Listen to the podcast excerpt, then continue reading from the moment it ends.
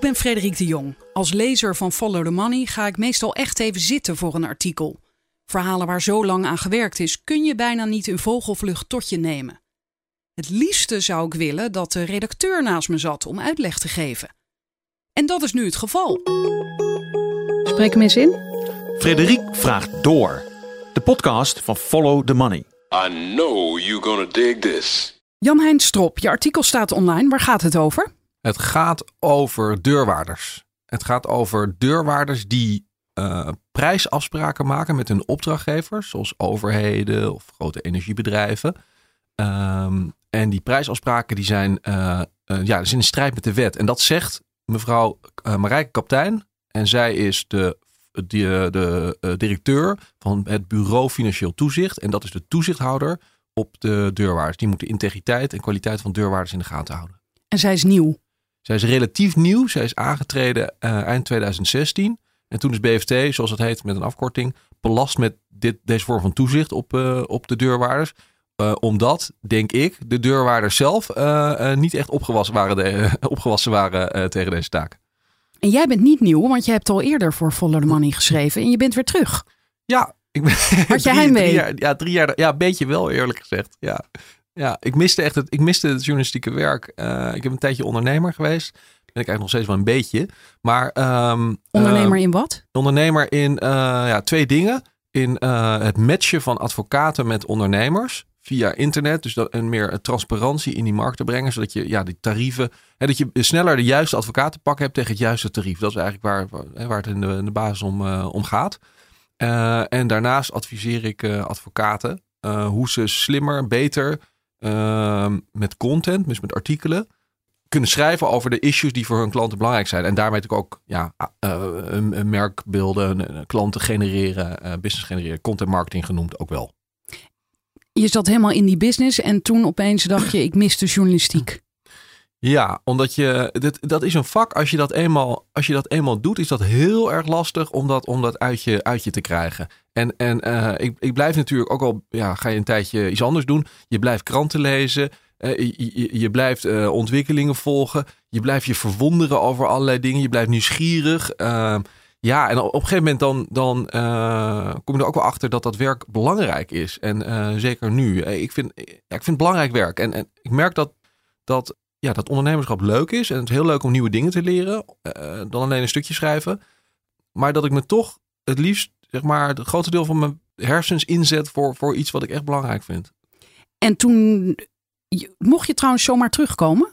Uh, ja, ja, Erik Smit, hoofdredacteur, die, die, die, daar onderhield, onderhield ik gelukkig wel contact mee. En, en die heeft wel ja, meerdere malen al pogingen gedaan om mij los te weken. Oh, oké. Okay. ja, nee, ik mocht terug. Ja. Het waren geen hangende pootjes, gelukkig. En toen uh, zei hij, uh, buig je maar eens over de deurwaarders of kwam je daar zelf mee? Ja, nee, daar, dat, dat, is echt op mijn, uh, dat is echt op mijn pad gekomen. dat is, ja, soms gaat dat zo. Dan, dan, dan komt iets op je, op je pad en dan ga je daar onderzoek naar doen. En dan verzel je van het een en het ander. En zo ook, ook aan het bureau van mevrouw kaptein. Dus. Oké, okay, ik ga het lezen en dan kom ik zo bij je terug. Toezichthouder gaat perverse prijsafspraken van deurwaarders aanpakken. Dat is de titel. Veel deurwaarderskantoren maken onwettige prijsafspraken met hun opdrachtgevers. Omdat de beroepsgroep zelf geen schoon schip maakt, zal Waakhond Bureau Financieel Toezicht, BFT, binnenkort ingrijpen. Dat zegt Marijke Kaptein, directeur van het BFT, in een gesprek met Follow the Money. En ze zegt ook: de contracten zijn niet integer. There's a new boss in town. Ze heet Marijke Kaptein. Kaptein was drie jaar plaatsvervangend directeur van de Field. Mag ik je heel kort onderbreken? Ja. Dat is wel een klein detail, maar er stond eerst dus... There's a new sheriff in town. Vond ik wel een leuke. Maar dat... dat... Nou, nou dat, ze vond het... Mevrouw Kaptein... Uh... oh, zij vond het zelf niet zo Ja, leuk. ze vond het niet, ze vond het niet, niet uh, prettig omdat ze dan weer gezien wordt als uh, mevrouw de politievrouw, die weer komt opsporen. Terwijl ze ja, de, die rol op die manier niet meer heeft. Goed, nou, hebben we gehonoreerd. Er is een nieuw boss in town. Zo gaat dat. Kaptein was drie jaar plaatsvervangend directeur van de Field. Sinds de herfst van 2016 heeft ze de leiding over het Bureau Financieel Toezicht, dat in de gaten houdt of gerechtsdeurwaarders zich netjes aan de wet houden. Wat kaptein heeft aangetroffen in lopende onderzoeken is voldoende reden om law and order te willen herstellen. Voor het eerst treedt ze naar buiten met haar bevindingen. Wat haar het meest verbaasde is dat deurwaarderskantoren onwettige prijsafspraken maken met hun opdrachtgevers. En dat de Koninklijke Beroepsorganisatie van Gerechtsdeurwaarders, de KBVG, die praktijk al jarenlang gedoogt. Sterker nog, de KBVG dringt er bij kaptein op aan vooral niet in te grijpen.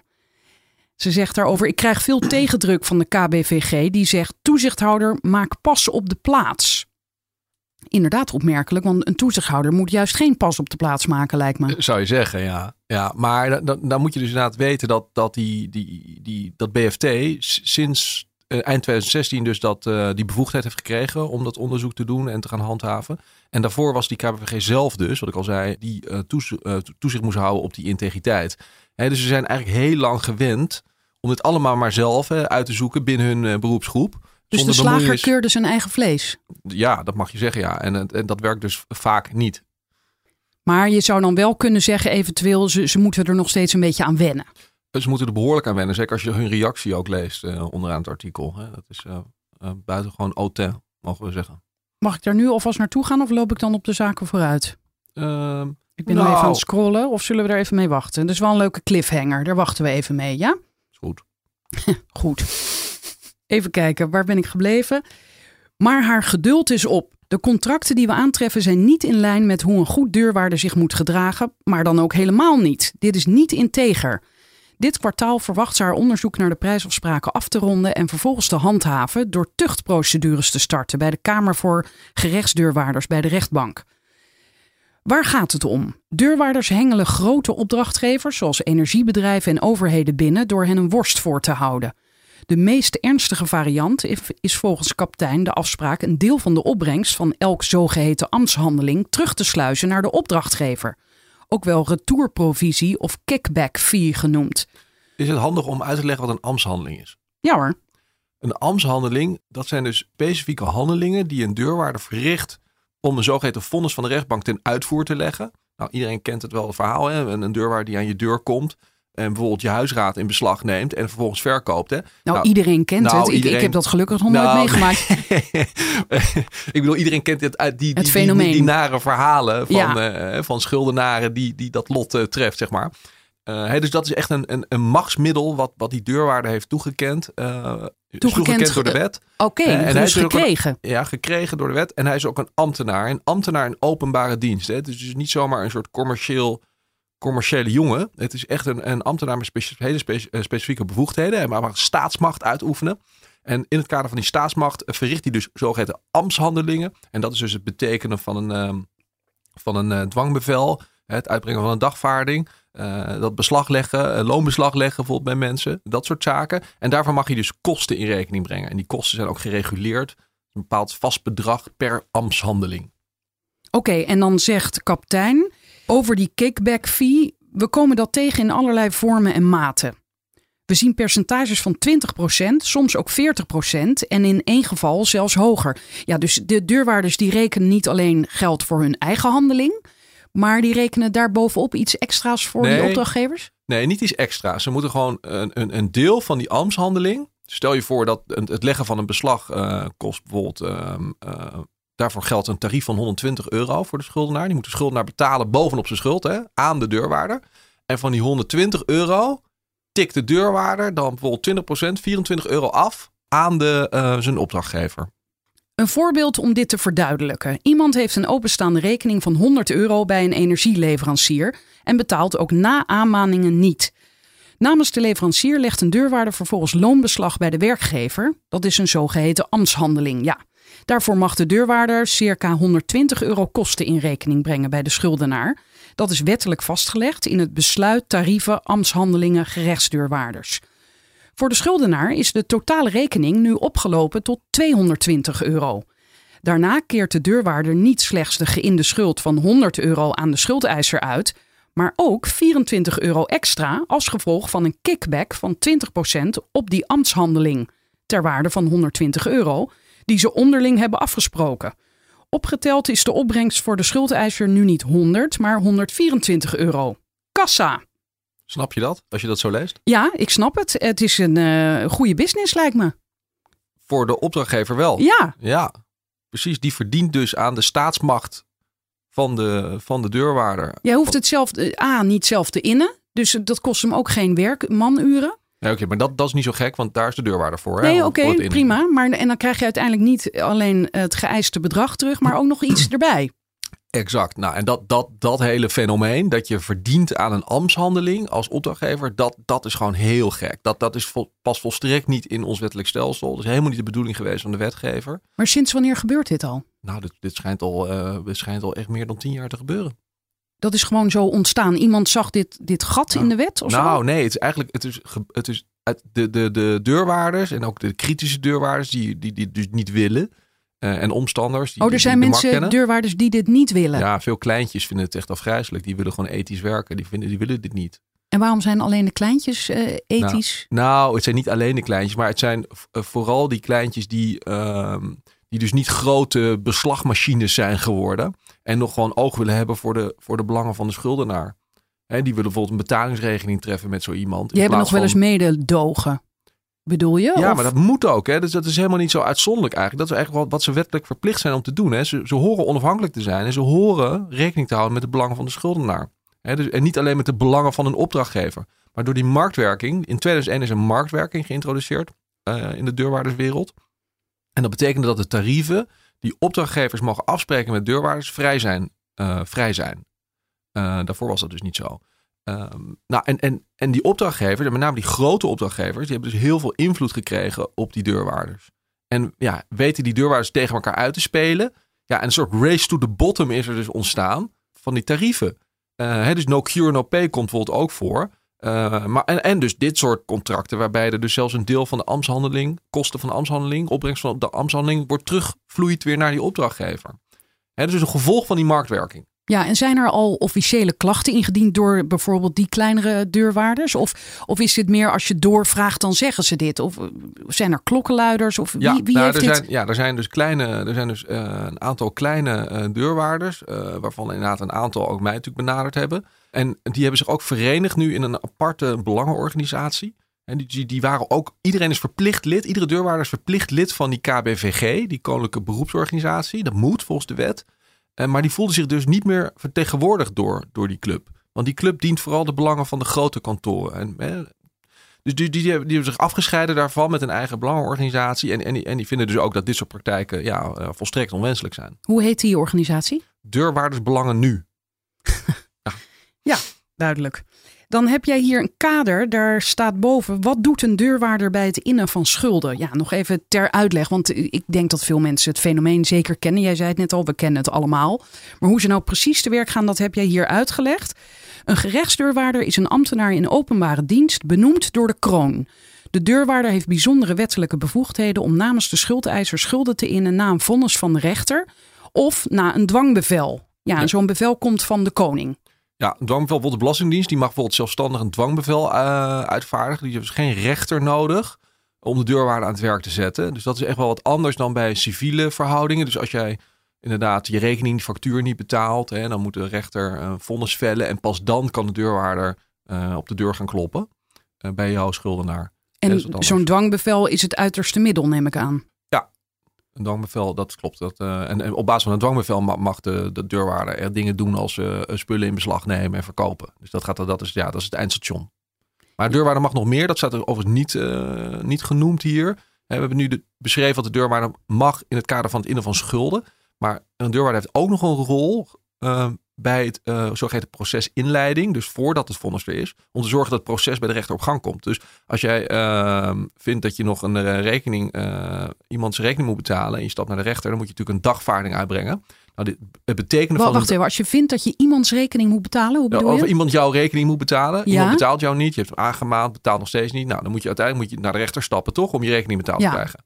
En je moet een titel halen, zoals het heet. En um, nou, dan, dan, dan, dan, um, dan uh, moet de, uh, de, deurwaarder, die deurwaarder, moet die dagvaarding betekenen en uitbrengen bij de schuldenaar. En dat is een taak, ja, dat is een taak van Bekendmaken eigenlijk. Want Ja, betekenen exact. vind ik ook weer zo'n mooie ja, zo heet juridische dat, term. Ja, zo heet dat dan. Ja, Je, je moet melden dat er een dagvaarding is. Ja, en dan moet ook gewoon uitgereikt worden, hè, als het even kan aan de, aan, aan de schuldenaar. Ja, en jij schrijft hier dan: zo mag een deurwaarder beslag leggen op bijvoorbeeld het loon, de uitkering, het huis of de inboedel. Ook mag een deurwaarder overgaan tot executoriale verkoop van bijvoorbeeld huisraad. Dit zijn ambtshandelingen. De kosten voor deze handelingen brengt de deurwaarder in rekening bij de schuldenaar. De hoogte daarvan is wettelijk vastgesteld. In 2001 is marktwerking geïntroduceerd, waardoor vrije tariefsafspraken tussen opdrachtgever en deurwaarder mogelijk zijn. Ja, dat vertelde je net. Een deurwaarder dient vanwege zijn bijzondere positie onafhankelijk te zijn. Hij moet niet alleen de belangen dienen van zijn opdrachtgever, maar ook die van de schuldenaar. Een deurwaarder die zijn werk op een maatschappelijk verantwoorde manier wil uitvoeren, zal waar mogelijk maatwerk toepassen. Dat betekent bijvoorbeeld een betalingsregeling treffen in plaats van loonbeslag leggen. Critici, waaronder veel deurwaarders, stellen dat de marktwerking voor uitwassen heeft gezorgd die ten koste gaan van de schuldenaar. Bulkopdrachtgevers, zoals overheden, zouden de deurwaarders effectief tegen elkaar uitspelen met als gevolg dat veel deurwaarders onder de kostprijs werken. Er zou zeker bij de grote kantoren daarom geen ruimte meer zijn voor maatwerk. Ja, en wie is daar de dupe van? De schuldenaar, degene die schulden heeft. Ja, precies. Ja. Die wordt dus eigenlijk eerder harder aangepakt. Exact, er wordt gewoon zoveel, er worden gewoon een hele hoop dwangmaatregelen genomen. Ehm, ja, er wordt niet eerst gekeken van wat is je situatie. Misschien kun je over een half jaar wel betalen, et cetera. Dus dat, dat zijn, eh, ja, je krijgt een soort machine tegenover je. In plaats van eh, ja, eh, een, een, een, een, deurwaarder die zich echt als gewoon als, als, als bemiddelaar eh, optreedt tussen schuldeiser en schuldenaar. Want hij hoort echt tussen partijen te staan, hè, volgens de wet. Ja, dat is wel mooi om inderdaad even te benadrukken. Want dat was ik een beetje kwijt als ik het ooit al heb Nee, geweten. maar dat dat, beeld het in een Nederland is- bemiddelaar is. Ja, Ja, maar dat beeld in Nederland is natuurlijk totaal gekanteld. We denken aan deurwaarders, denken we alleen maar aan, ja, die zijn gehaat. En, en het zijn ja de die- boze man die op de stoep staat waar je niet meer onderuit komt eigenlijk. Ja, exact, ja. ja. En, en, en dat, ja, dus de ethische deurwaarder bestaat nog wel degelijk. Alleen is het natuurlijk eh, in de minderheid eh, eh, geraakt. Bovendien staat de onafhankelijke en onpartijdige positie van de gerechtsdeurwaarder onder druk door de doorgeslagen resultaatafhankelijke prijsafspraken. Dat constateerde de ledenraad van de KBVG eind 2017. Ze zeggen daarover deze tariefmodellen brengen ernstige schade toe aan de geloofwaardigheid van de gerechtsdeurwaarder. Hieruit volgt dat een goede beroepsuitoefening beschadigd kan raken. Oké, dus de ledenraad maakt zich daar wel degelijk ook zorgen over Ja. van, van de roep- beroepsvereniging. Ja, het gaat dus zeg maar zo slecht nu. Ehm, hè, dus het, verdienmodel is zodanig uitgehold dat ook die ledenraad inmiddels nu zegt: eh, jongens, het kan niet zo langer. Oh, inmiddels, want, want het drong pas langzaam door. Ja, kennelijk staat het water nu echt aan de lippen bij, bij veel partijen. Ja, en, en zien ze dus ook dat die marktwerking ja, de niet heeft gebracht waarvan eh, wat, wat velen hoopten ervan. Overigens een links project, moet nog even gezegd worden. is ingevoerd onder Cohen destijds. Maar ja, ik, ik denk eh, een neoliberale vergissing, eerlijk gezegd, als je mij persoonlijk vraagt. Wacht even, dit wordt heel verwarrend. Het is een links plan Ja, en een neoliberale vergissing. ja nou ja, goed, links was ook in de band van het neoliberalisme, laten we niet en van marktwerking, ja. Nou en of.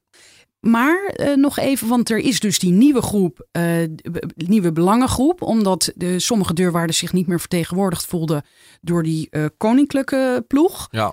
Maar, maar de Ja. ledenraad daarvan is inmiddels wakker geworden en zegt nu ook zegt nu een beetje dus hetzelfde als die andere groep. Ja, daar, daar lijkt het op. Alleen het bestuur van de, van de, beroepsorganisatie, de Koninklijke Beroepsorganisatie, die lijkt nog wel behoorlijk dwars te liggen. Aha. En dat zijn, laat maar raden, mensen die daar al jarenlang zitten? Of, of zijn er Eh, ook termijnen aan verbonden?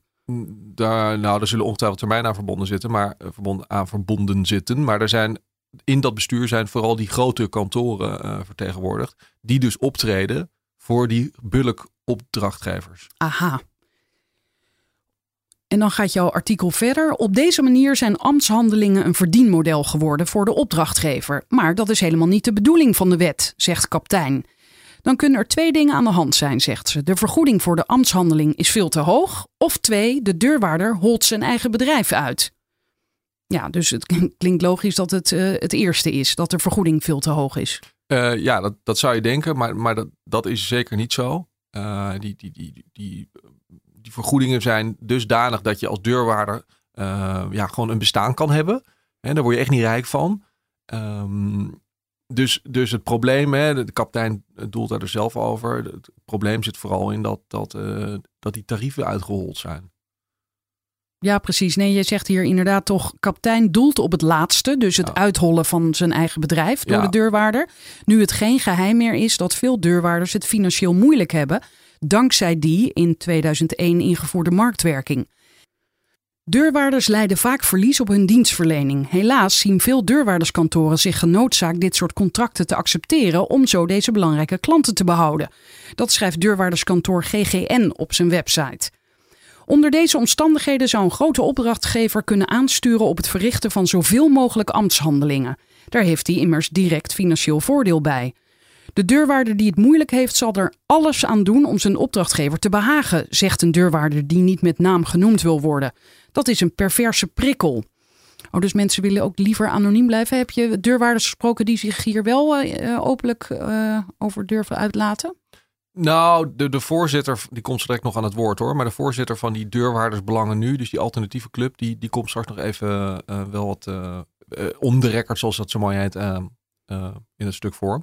maar je hebt inderdaad ook ehm, deurwaarders die, ehm, ja, die, die, die toch wel wat angstig zijn om dat soort dingen echt. Dat is een slecht teken, toch? Dat mensen dat niet hard durven zeggen.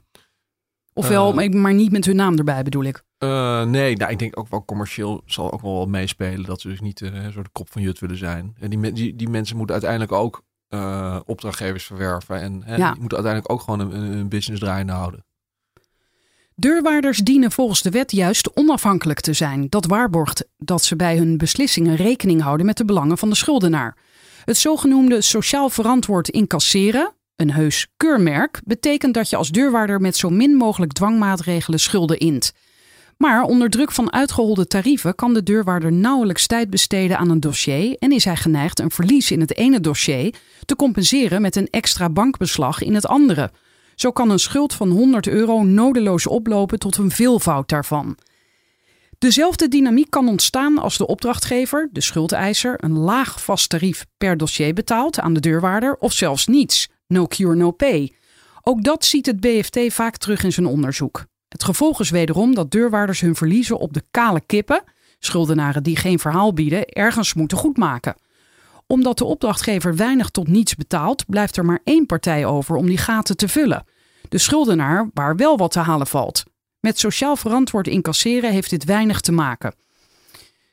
Ja, dit, je bedoelt dat je meerdere opdrachten bij elkaar optelt en op die manier nog boven de streep uitkomt. Ja, kijk, een, een deurwaarder die bijvoorbeeld uh, namens een opdrachtgever uh, duizend vorderingen moet in, ik noem maar wat, hè. Uh, duizend openstaande schulden. Die, die zal niet overal verhaal kunnen halen. Hè. Sommige mensen die raken gewoon failliet, die komen in de schuldsanering. Of met, sommige mensen zijn onvindbaar, komt ook voor. En dan hebben ze allemaal wel moeite ingestopt, tijd ingestopt, kost geld. ja, daar leiden ze dan verlies op. Hè, bij No Cure No Pay. Ja. Um, hè, want ze hebben, ja, nogmaals, het kost tijd. Dus, dus hoe, hoe, hoe, hoe, maak je je business case eh, dan nog rond? Hoe verdien je alsnog genoeg geld om gewoon voor te kunnen bestaan? Nou, door uh, meer omzet te draaien bij de schuldenaren die uiteindelijk wel verhaal bieden, die uiteindelijk wel een rekening betalen. Kaptein heeft getracht afspraken te maken met de KBVG, die als publiekrechtelijke beroepsorganisatie de wettelijke plicht heeft toe te zien op het goed functioneren van haar leden. Maar dat is haar naar eigen zeggen niet gelukt. De beroepsorganisatie vindt dat ze maar moet wachten tot de nieuwe verordening grenzen tariefmodellen, regels van de KBVG omtrent prijsafspraken, totdat die er is. Oké, er komt kennelijk een verordening aan. Verordening grenzen tariefmodellen. En de KBVG zegt tegen de toezichthouder: daar moet jij maar eens even op wachten? Exact, exact. Dus ze zeggen, ze zeggen mevrouwtje, blijft u maar eens even lekker uh, zitten. Wij als KBVG gaan het eens even rustig regelen. We zijn bezig met een verordening. Die leggen we straks voor in de minister. Die gaat hem goedkeuren. En tot die tijd, tot die tijd uh, kan u heel wat roepen, maar uh, valt u ons vooral niet lastig. Maar ze weten al dat de minister dit gaat goedkeuren? Nou, dat, dat, dat hopen ze. maar wat ik hoor, zowel, van, zowel van kritische deurwaarders als ook van de bevoegde instantie, is dat de huidige verordening weinig kans oh. van slagen heeft bij de minister.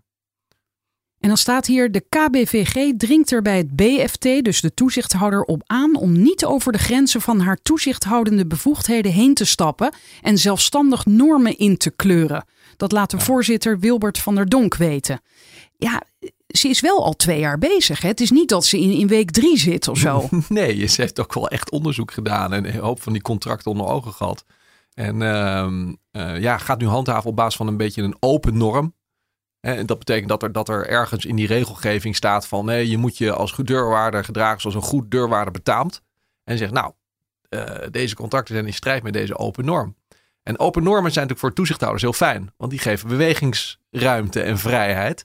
Maar zijn voor de, degene die getroffen worden door de handhaving natuurlijk minder prettig. Uh, en uh, de KVG roept dan, ja, hoezo? Er is geen enkele regel die dit verbiedt en waar klets je over en je wacht maar tot die verordening er is. Is dit die arrogante houding waar je in het begin alvast naar vooruit verwees? Ja, er zit dus geen enkele, in deze reacties, er zit geen enkele erkenning van, uh, oké, er is misschien wat aan de hand. Maar mevrouw kapitein, we vinden het alleen niet zo opportun en handig hè, om dat nu al, et cetera, aan te pakken. Want we zijn bezig met het zelf oplossen van het probleem. Nou, dat, dat zeggen dat ze niet. zou op zich waar kunnen zijn, toch? Zeker, zeker. Hoewel er weer over deze nieuwe verordening uh, weer een hoop misverstand bestaat.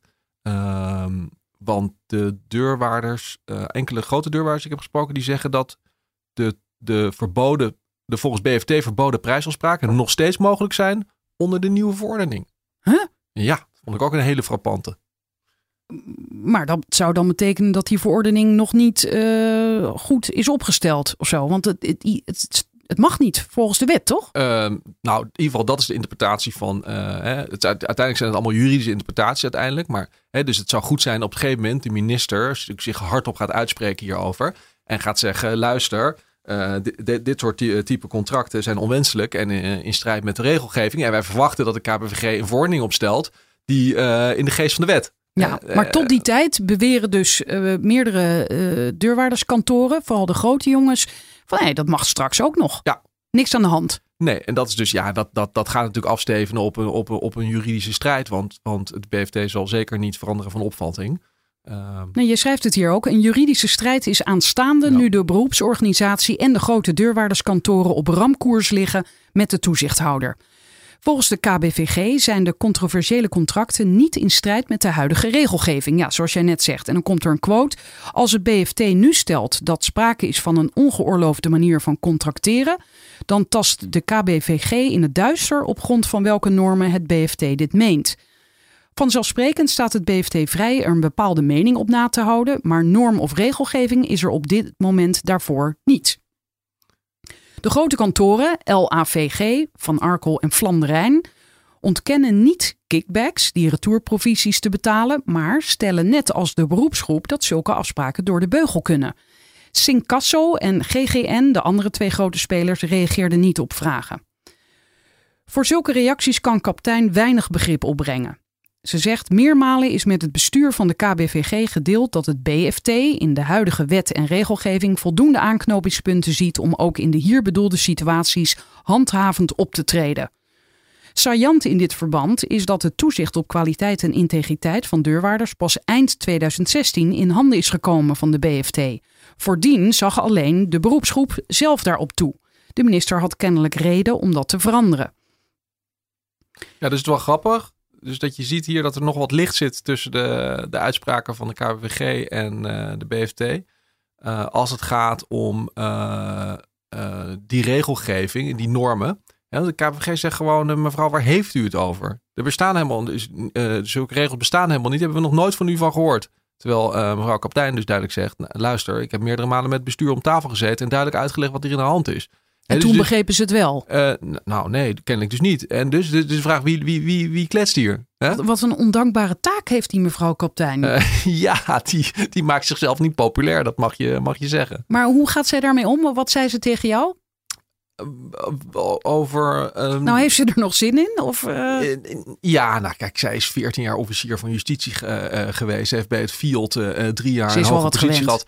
Ik geloof dat zij met hele zware drugscriminelen en andere uh, figuren te maken heeft gehad. Ik denk niet dat ze voor een paar deurwaardertjes heel erg uh, terugschrikt, eerlijk gezegd. Oké. De vraag is waarom de grote kantoren, die deels vertegenwoordigd zijn in het bestuur van de KBVG, de hakken in het zand zetten. Grote commerciële belangen verklaren een boel, vermoedt kaptein. En ze zegt dan: als nu bekend wordt dat de contracten met kickbacks echt niet mogen, dan moet er met stoom en kokend water van alles gebeuren. Dan is je onderhandelingspositie ten opzichte van je opdrachtgevers tamelijk belabberd. Ja, wat zij natuurlijk bedoelt, is dat die contracten moeten worden opengebroken. Tijdens de looptijd, dus gewoon nu, binnenkort. Nou ja, dat, is, uh, dat, dat, dat, vindt, dat vindt die KVG en haar leden natuurlijk volstrekt uh, uh, onacceptabel. Dat willen ze natuurlijk echt niet. Maar Eh, sommige leden zouden daar dus blij mee zijn. Ja, zeker. Ja, die, die, die, die, die kleintjes vinden dat er dus meer leveling playing field moet komen met, met, met deurwaarders die dus ethisch eh, willen incasseren. Ja, oh ja, het staat hier ook deurwaardersbelangen nu, die nieuwe club dus, Ja. waarin veel kleinere kantoren zijn verenigd, juicht het getrokken pistool van het BFT juist toe. En ze zeggen daarover met de huidige marktwerking graaft het deurwaarderskorps zijn eigen graf, zegt de voorzitter Hans Groenewegen. De grote volumeopdrachtgevers hebben het stelsel zodanig beïnvloed dat het kantoren financieel niet goed gaat. Het moet veranderen. Dat de KBVG er bij de toezichthouder op aandringt vooral niets te doen, verrast Groenewegen niet. Handhaving raakt vooral de grote kantoren en die hebben veel invloed binnen de KBVG. Niet alleen het BFT zet vraagtekens bij de uitwassen van de marktwerking, die is ingevoerd via de gerechtsdeurwaarderswet.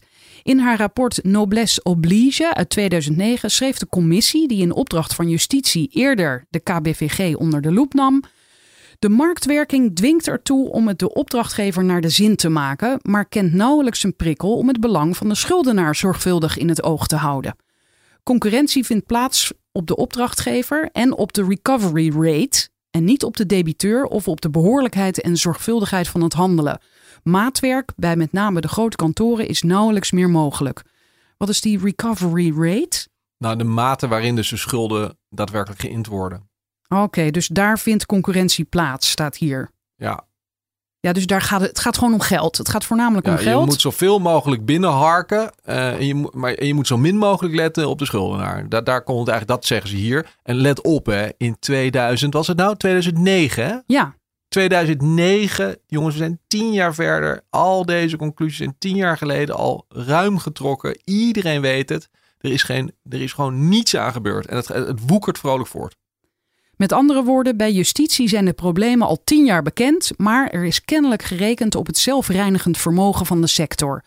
Toen twee jaar geleden de discussie over armoede en schuldenproblematiek weer oplaaide, onder meer dankzij de documentaire serie Schuldig, greep justitie in 2017 opnieuw naar het middel van de adviescommissie. Zo kunnen er vraagtekens worden gezet bij de proportionaliteit van bij schuldenaren in rekening gebrachte kosten, gelet op de hoogte van de onderliggende vordering, als ook bij de verdeling van de kosten van ambtshandelingen tussen schuldenaar en schuldeiser. Ja, dat klinkt dus wat cryptisch hier, hè? Wat hier staat. Maar ja, hier staat... ik lees dit voor, maar ik weet helemaal niet wat ik lees. Nee, nou de proportionaliteit van, eh, de, van, van eh, de onderliggende schuld en, en de kosten. Dat gaat, dat gaat dus over het probleem. Er is een schuldje van 100 euro. En er wordt zes keer bankbeslag eh, gelegd en nog allemaal andere ellende. En uiteindelijk is de schuld opgelopen naar 700 euro als die uiteindelijk wordt geïnd. Ja, dat, en- dat, dat, dat, dat is die proportionaliteit. En dat andere punt, de verdeling. Wat stond er nou precies? De verdeling tussen. Ehm, even kijken. De, er kunnen vraagtekens worden gezet bij die proportionaliteit, wat jij net Ja. zegt. En als ook bij de verdeling van de kosten van ambtshandelingen tussen schuldenaar en schuldeiser. Nou, nou dat, dat laatste zinnetje is, is de essentie, dus waar, dit, er- waar, waar dus het, hand, het handhaven van de BFT over gaat. Hè? Dus dat je een deel van die eh, eh, kosten van die eh, ambtshandelingen, eh, dat je die weer eh, laat terugvloeien naar je opdrachtgever. Dat is de, dat is de kern. Ja, en dat andere wat je uitlegde, dat een relatief kleine schuld zomaar kan oplopen tot het zevenvoudige. Ja. Dat is inderdaad mooi eh, verbeeld in die documentaire serie Schuldig. Want eh, wat zagen we daar zo al? Nou, daar zagen we, ja, daar zagen we mensen die eigenlijk, die, oké, die het financieel niet makkelijk hadden. En, en die begonnen met een klein schuldje. En, en, eh, en kleine schulden worden in Nederland grote schulden. Echt, die dynamiek eh, is goed eh, blootgelegd. En, en ja, niet alleen eh, die mensen zelf hebben daar last van, maar uiteindelijk ook de maatschappij. Nou, het is, het is werkelijk, het is zo krankzinnig dat, dat om- omdat die mensen uiteindelijk allerlei eh schuldsaneringstrajecten binnenkomen, eh, eh, terechtkomen. Die worden volgens uit hun huis gezet, moeten dan in opvang eh, terechtkomen. Het kost de samenleving nog veel meer geld. Dus ik bedoel, het it makes no sense at all. Behalve alleen dat we in Nederland een hele rare pro-crediteuren hebben. Hè? Dus schuldig, het is ook een goed gekozen titel. Hè? Want schuld en schuldig. Hè? Kijk hoe taalkundig, hoe, dat, hoe, dat, hoe, Calvinistisch dat is hier in Nederland. Dat is in andere talen niet zo. Hè, wij, wij zien de debiteur zien wij als iemand die, inderdaad die, die, die per definitie schuldig is en moet betalen. En we, zien, we kijken nooit naar, naar de rol van de crediteur. Hè, degene die het geld uitleent. ehm, eh, en dat, en dat, dat zou toch zo langzamerhand een keer moeten gaan veranderen, vind ik. Nou ja, als je verwijst naar het Calvinisme, dan eh, zit het zo diep eh, in onze vezels, moet je dan zeggen. Ja, Ja, nee, ik heb, ik heb, ik dat heb het er niet meer uitgaat, denk ik. Ik, ik, heb, ik, ik heb kort geleden nog een verhaal geschreven over het leggen van conservator beslag. Dus op het moment dat, dat, dat je bang bent dat, je- dat je rekening niet kan worden betaald, dan mag je iemands bankrekening bevriezen en een beslag leggen op zijn huis. Nou, dat, dat, dat keurt de rechter in negen minuten goed. Hè, dat is de gemiddelde tijd die de rechter eraan besteedt. Eh, mag, je een, eh, onbewezen, mag je een onbewezen claim indienen bij de rechtbank? Nou, dan zet hij een handtekeningetje, hop, en dan is die bankrekening ligt plat. Waarom? Om onze schuldeiser te behagen. Eh, niet eens getoetst goed of dat daadwerkelijk wel een claim is. Nou, dat, dat is het Nederlands stelsel. Dus alles is gericht om, om die, die schuldeiser naar de zin te maken. Die moet, die moet zijn geld kunnen halen. Vragen over de contracten en handhaving door het BFT wil justitie niet beantwoorden met verwijzing naar het rapport. Ze zeggen daarover dit wordt aangeboden aan de minister die daarna zal reageren met een beleidsreactie waar we nu niet op vooruitlopen, zo laat een woordvoerder weten. En dat rapport wordt ergens in het voorjaar verwacht. Kaptein wil er niet op wachten, evenmin als op het gedraal van de KBVG. Zij zegt als er nu iets gebeurt dat echt niet integer is en overduidelijk in strijd is met huidige regels, hebben wij als toezichthouder de plicht daarop te reageren. En dan staat hier onderaan het artikel nog een groot grijs gedeelte wederhoor bij de Koninklijke Beroepsvereniging van Nou, misschien, misschien, Gerechtsdeurwaarders. misschien is Ja? het nog wel de moeite waard om iets te zeggen over, over die commissie OSCAM. Want eh, het schijnt dat die. Wacht even, had je die al genoemd? Ja, nou, dit is die, la, die tweede, die commissie die in 2017 is ingesteld. Ja, Hè, dus die weer de, de, ja, die gerechtsdeurwaarderswet eh, onder de loep neemt. dat Eh, is niet die noblesse oblige. Nee, dat was die uit 2009. Ja, Hè? En, en ik, ik vermoed dat in 2017, dat die commissie in 2017 aan het werk is gesteld, natuurlijk exact dezelfde bevindingen gaat doen. Ja. Hè? En die natuurlijk ook in dit artikel staan. Hè, zo langzamerhand i- iets wat, wat, wat de hele markt ongeveer wel weet. ja, precies. Hoeveel commissies kun je instellen? Ik zie hem nu Ja. staan inderdaad. Ik kan er ook op doorklikken, kijken wat er dan gebeurt. Staatscourant, regeling van de minister van Veiligheid en Justitie, bla bla bla bla. Eh, nou, een heel groot verhaal inderdaad. Eh, dit is die commissie OSCAM. Ja. Ik neem niet aan dat er nu nog een commissie nodig is. Na deze bedoel je? Ja, Nou ja, Ja, je weet het nooit. De, de conclusies van deze zijn er nog niet. Dus we moeten dat afwachten. oké. ja, ja, ja. Maar, maar ik denk, het schijnt al twee keer uitgesteld te zijn, eh, de rapportage. Eh, dus ik denk dat die commissie worstelt. En ik denk ook dat er politiek wat onwelvallige conclusies in kunnen, kunnen staan. Want oh, dus dat moet dan weer over de verkiezingen heen getild Nou, worden nou ja, van dit eh, mij- voorjaar. Nou, dat, ik weet niet of dat gaat lukken. Maar kijk, maar mij, mij lijkt, mij lijkt dat, dat als je hier goed naar kijkt naar deze markt, is dat, dat je moet constateren dat die marktwerking eigenlijk gewoon mislukt is. En, en Maar dat gaat niemand ooit toegeven. Ehm, nou ja, dat weet ik niet. Dat hangt ervan af wat voor nieuwe bevindingen we natuurlijk ook nog gaan doen in dit dossier. Want ik, ik denk dat je wel vrij dat, je, dat, dat we in de toekomst nog wel hard gaan maken. Hè, dat, dit, dat dit echt onwenselijk is. En, en, en de sector zelf schreeuwt ook om verandering. Dat, dat, zie je dus, dat zie je de deurwaarders zelf ook roepen. Dus, dus hè, het, het is, hoe, hoe lang gaan we door met iets wat zo maatschappelijk ongewenst is en zo slecht uitpakt voor iedereen? Ja, dat, dat, dat is de vraag. En ik, ik denk dat, ehm, dat mede dankzij kaptein, hè, dat die politieke discussie ook een keer op gang kan komen. En dat we wellicht een wat bredere discussie ook kunnen voeren dan alleen maar over contracten praten. Hè, maar meer breder over de, de hele marktwerking die hier is geïntroduceerd. En of je dat überhaupt wel moet willen. Moet je marktwerking introduceren eh, bij het verrichten van dit soort ambtshandelingen? Moeten deurwaarders die gewoon ambtenaren zijn in openbare dienst blootgesteld zijn aan dit, aan dit soort marktdynamiek? Heb je die vraag ook gesteld aan de Koninklijke Beroepsvereniging? Want hier staat in dat grijze kader dus een interview met ze. Nou, deze specifieke vraag niet. Eh, ik heb wel gevraagd van, vinden jullie, eh, vinden jullie zeg maar het verenigbaar, jullie, ja, jullie commerciële belangen, eh, wel verenigbaar met de rol die jullie hebben als, eh, ook als toezichthouder? En, en dan moet je natuurlijk niet vergeten dat die koninklijke beroepsvereniging een, een publiekrechtelijk orgaan is. Dus dat is eh, net als de orde van advocaten, is dat ingesteld, heeft dat een wettelijke grondslag. Daar moet iedereen lid van zijn. Heeft ook wettelijke bevoegdheden. Mag zelf ook onderzoek doen. Mag zelf ook zaken aanbrengen met de tuchtrechter. Moet toezien op de kwaliteit van de deurwaarders. Dus het is niet zomaar een belangenclubje. Het is, het is hè, een, een door de wet ingesteld eh, orgaan.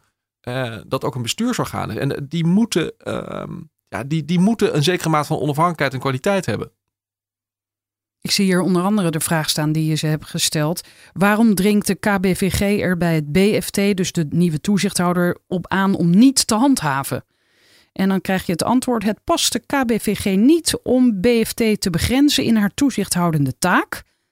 past niet, oké. En dat hebben we dus ook niet gedaan. Oh, ze ontkennen het. De KBVG dringt er bij het BFT wel op aan om niet over de grenzen van haar toezichthoudende bevoegdheden heen te stappen en zelfstandig normen in te kleuren. Oh ja, die hadden we eerder al. Ja, ja ze spreken zichzelf ook tegen. Hè. Ze zeggen, uh, het past ons niet om, maar vervolgens uh, uh, ja, begrenzen ze, proberen ze aan alle kanten het BFT te begrenzen. Ze wilden jou in ieder geval wel te woord staan. Ja, nee, zeker. Ja, bedoel, het zou ook wel heel raar zijn als je hier niet op reageert. Alleen ik, ik snap de reactie gewoon niet helemaal. Ik, ik, snap niet dat je niet gewoon begint met het onderkennen van de, van de, van de problematiek. Als je alleen maar verblind bent door je commercieel belang, dan snap ik het. Maar als je gewoon eh, nadenkt over eh, de daadwerkelijk problemen die worden aangekaart, die ook voor schuldenaren, eh, dat heeft gewoon impact op, op schuldenaren. Dan, moet je, dan, dan zou je daar, dan zou je dat tenminste kunnen onderkennen. En uh, vervolgens kunnen zeggen, ja, maar mevrouw kaptein, uh, hey, we zijn bezig met een verordening en we gaan het regelen. En wij snappen dat er uitwassen zijn, maar we gaan het goed maken nu. Geef ons nog even de tijd. Kijk, dat zou nog een, uh, een oproep zijn die misschien, uh, nou ja, die in ieder geval heel anders van toon is dan deze. Deze is puur defensief en zal ja, alleen maar leiden tot irritatie, denk ik, overal. En hoe gaat dit nu verder? Jij wacht dat rapport van die commissie af en de acties van mevrouw Kaptein. Ja, we kunnen natuurlijk verwachten uh, dat zij die uh, gaat indienen ergens februari, maart. Uh, nou ja, en dan, gaan we natuurlijk ook zien uiteindelijk op de zitting hoe de exacte argumentatie eruit ziet, hoe groot het probleem is, bij welke deurwaarderskantoren deze problemen allemaal spelen. Dat gaan we dan ook zien. dus dat, dat, dat gaat hoe dan ook naar buiten komen. maar kijk, we kunnen wel de schuld geven natuurlijk aan de deurwaarderskantoren en de KBVG alleen maar. Uh, maar dan zijn we, dat is nog maar de helft van het verhaal. Hè. De andere helft van het verhaal zijn natuurlijk die grote opdrachtgevers. En die grote opdrachtgevers die deze markt natuurlijk flink hebben beïnvloed. Uh, ja, door die partijen goed onder druk te zetten in aanbestedingen. Uh, en prijsafspraken af te dwingen. ja, die maatschappelijk ongewend zijn. En ja, helaas te zeggen, dat zijn niet alleen private partijen die dat doen. Dat zijn helaas ook overheden. Maar wat er ook gebeurt, het wordt er in ieder geval niet slechter op voor mensen met schulden. Kunnen we dat stellen? Nee, ik denk dat, het, dat sinds 2016 dat dit onderwerp in ieder geval op de kaart eindelijk weer staat. Je ziet de armoede in Nederland weer toenemen, ondanks de economie.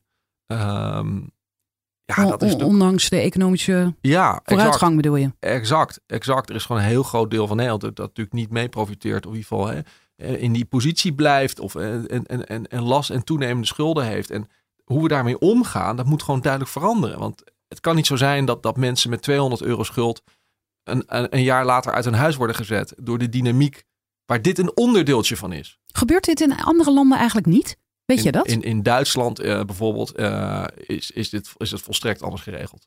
Uh, er is geen marktwerking. dus daar, daar, maar daar kan dit allemaal niet. Ik heb geen uitgebreid internationaal vergelijkend onderzoek gedaan naar wat, uh, hoe dat, hoe dat, hoe dat uh, in elkaar steekt. Nee, maar goed, los daarvan, uh, het, het, lijkt erop. Nou, in ieder geval, mevrouw Kaptein wil dit ook echt gaan veranderen. En daarvoor is zij ook aangesteld. Ja, ja, ja en ik kan mij voorstellen dat zij toch een behoorlijk korte lijn heeft met het ministerie van Justitie op dit punt. en ik kan me voorstellen dat de bevindingen ook daar terecht zullen komen. En dus ik kan me in die zin ook wel voorstellen dat, dat justitie geneigd is om, uh, om hier een beetje samen op te trekken. En want ook justitie heeft natuurlijk ja, het gedrag van de KVG. Het KVG heeft op allerlei punten dwars gelegen de afgelopen paar jaar om te voldoen aan regelgeving. Uh, heeft ook tegen de minister geprocedeerd tot aan de Raad van State, jarenlang tegen, tegen allerlei dingen. Dus dan, dan, dan lijkt mij. En de minister heeft iedere keer gewoon, uh, ja, gewoon de lijn aangehouden van jongens, dit mag niet en je houdt je maar aan de wet dus in die zin uh, denk ik dat BFT uh, eh, dingen doet waar, uh, waar de minister achter staat. En ik, ik, kan me zo voorstellen dat ze in tandem zullen opereren de komende tijd. Dankjewel. Graag gedaan. Wil je weten wanneer een nieuwe aflevering online staat? Schrijf je in voor mijn nieuwsbrief. Die vind je bij ftm.nl/slash Frederiek.